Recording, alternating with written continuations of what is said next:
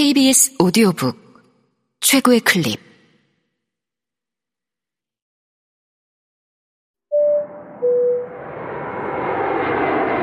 KBS 오디오북.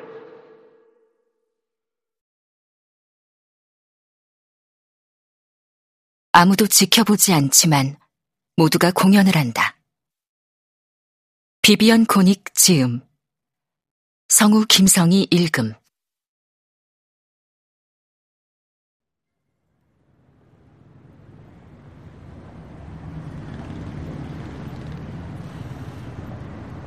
30초 뒤, 나는 거리에 있다. 거리를 주신 신께 감사를.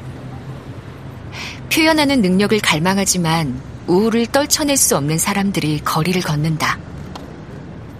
뉴욕 거리는 자기 자신의 역사라는 징역형으로부터 도망쳐 열린 운명이라는 가능성으로 들어온 사람들로 가득 차 있다.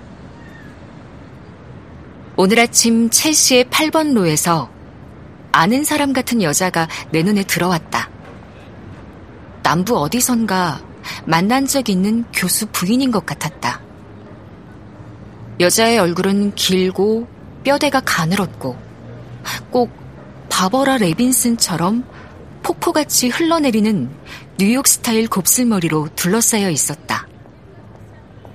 여자는 한때 가격이 꽤 나갔을 낡은 가죽 부츠를 신고 3년쯤 전에 유행했던 모직 케이프를 한데 모아 비취와 은이 부착된 핀으로 고정했는데 이것 또한 꼭 바버라가 할 법한 차림이었다.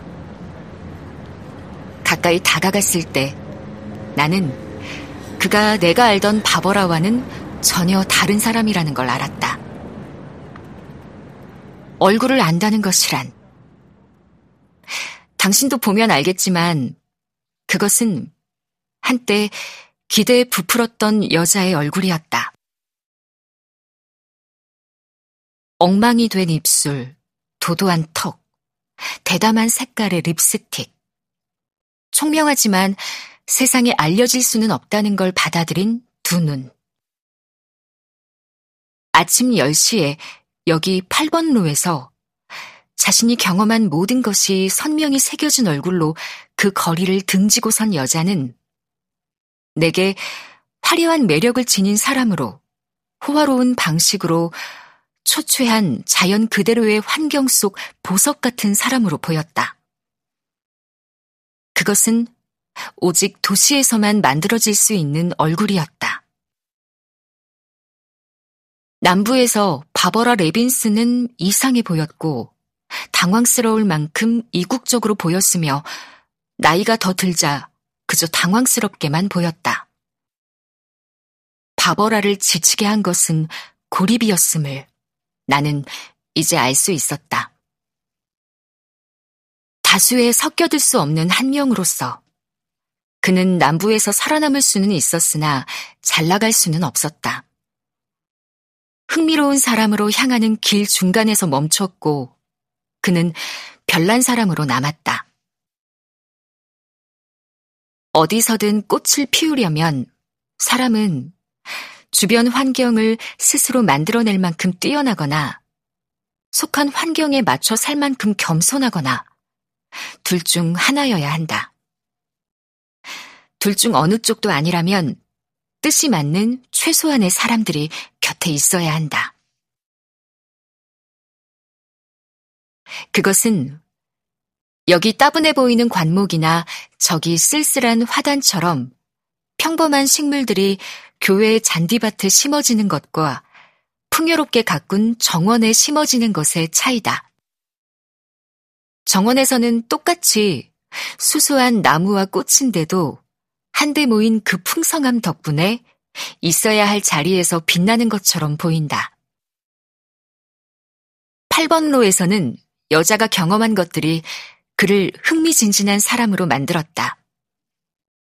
하지만 남부의 어느 도시 대학에 데려다 놓는다면 그는 이내 쓸쓸한 사람으로 변해버릴 것이다. 그 머리칼, 그 뉴욕 스타일 곱슬머리, 그 머리에는 우리 상상 이상으로 한데 모인 풍성함이 필요했던 것이다.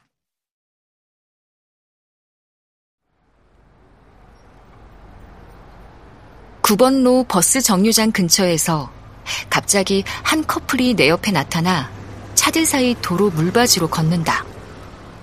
둘 다 흑인이고 여윈 체구의 허름한 차림이다.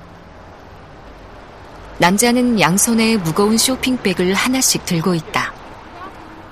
아무것도 들지 않은 여자는 피로로 휘청이며 남자 뒤를 걷고 있다. 남자는 감정을 말로 다 할 수 없는 상태로 보인다. 꾹 참고 있는 표정으로 앞장서서 걷는다. 여자는 따라가기 무척이나 싫은 태도로 느릿느릿 걷는다.